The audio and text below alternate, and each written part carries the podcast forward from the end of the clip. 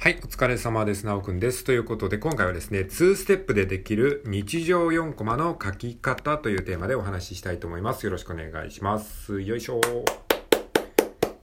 はい、えー、ということでですね、4コマ漫画を書き始めたけれども、えー、もしくは書こうとしてるけれども、どうやって書いたらいいのかわからないという方にですね、まずはですね、あの、日常4コマっていうものをね、書くことをお勧めしたいと思います。まあ、日常4コマって何かっていうと、まあ、日記みたいな4コマをね、まずはね、書くといいと思います。まあ、4コマ漫画ってね、なんか面白いことを書かなきゃいけないとか、なんかあの、4コマでこう、笑えることを書かなきゃいけないとかね、こう、思ってしまうとなかなかね、筆が進まないと思いますので、まずはですね、あの、日記のような感じで4コマを書くといいと思います。まあ、とは言ってもね、あの、どうやって書くのって話だと思いますけれども、えっ、ー、と、一応サムネイルにですね、簡単にそのイメージみたいなあの画像を載せてみたので、えー、見ていただきたいんですが、あの、2ステップ出てきます。ステップ1、ステップ2。はい。で、えー、説明しますと、え、先に言っておくと、ステップ1が各コマに文章を書く。文章だけを書きましょう。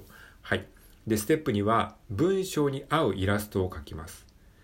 という感じのステップですね。まあ言ったらね、めちゃめちゃ簡単なんですけれども、ここで大事なことは何かっていうと、文章を書くということと、絵を描くということを分けて考えることが大事なんですね。漫画っていうのはですね、あの、絵と文章、まあ、セリフの中の言葉も含め文章なんですけれども、この絵と文章が一つの画面の中に、あの、混在してるんですよ。なので、あの、書き慣れてないとね、最初は結構大変なんですよね。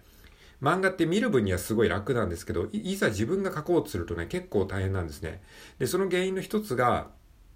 あの、絵と文章が、あの、二つの、その、えー、メディアっていうんですかね、絵というメディア、絵というメディアと文章というメディアが一つの画面の中に混在してるからね、結構書く側は大変なんですよ。なので、それをまず、あの、分離して書くようにするといいと思います。なので、もう一回、あの、ステップえー、2つのステップを、えー、もう一回あの繰り返しますと、まずステップ1、ね、あの4コマ漫画、真っ白な4コマ漫画に、えー、文章だけを書きます。日記のような文章を書きます。で一応サムネイルに書いてあるんですけれども、これはちょっとまあ、あの便宜上ちょっと2コマにしてますけど、まあ実際は4コマにししたイメージで考えてください。で、その真っ白な空白の2コマに、えー、まず1コマ目、半額でお寿司を買った、丸。っていう本当にシンプルな文章を書きます。で、2コマ目、嬉しい、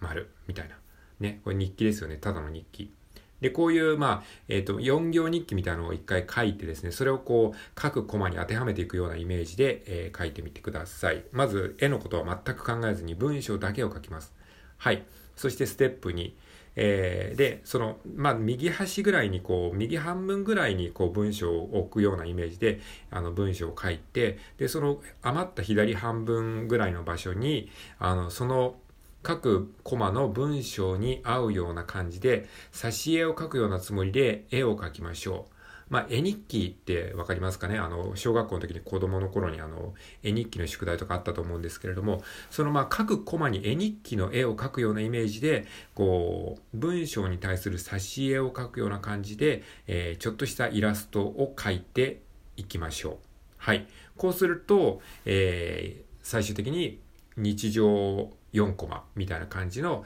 まあこういうのをコミックエッセイっていうふうに言ったりもしますけども、えー、そういった4コマ漫画ができますので、えー、もしね、4コマ漫画ちょっと書くのが難しいなっていうふうに思ってる方は、一つの、えー、参考にして試してみてください。はい。ということで今回は2ステップでできる日常4コマの書き方というお話をしました。で、これはですね、ちょっとあの僕過去にこれ、これと同じようなブログ記事をあのブログの方でも書いたので、後でそれ見つかったらそっちの方の、えー、リンクも貼っておきますので、えー、概要欄の方にもしリンクがあったらそちらも覗いてみてください。はい。ということで以上です。聞いてくれてありがとうございました。